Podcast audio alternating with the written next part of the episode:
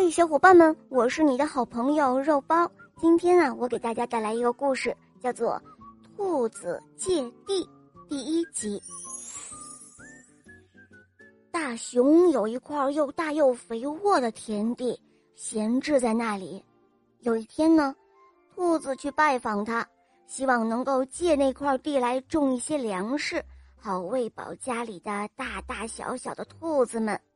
呃，那块地借给你也可以，可是你必须把种的东西要分一半给我哦。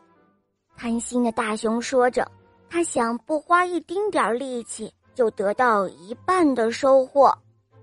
兔子想了一下，决定教训他。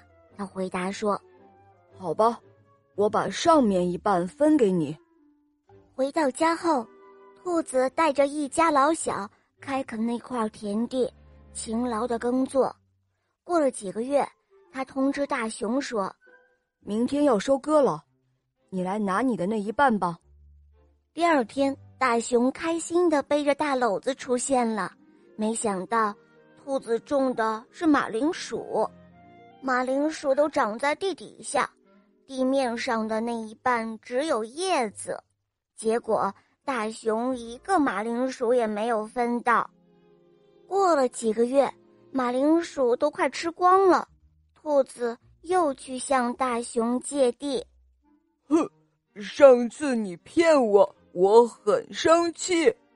大熊说：“这一次我要你种的东西的下面的一半。”大熊还是一样的贪心，没有得到教训。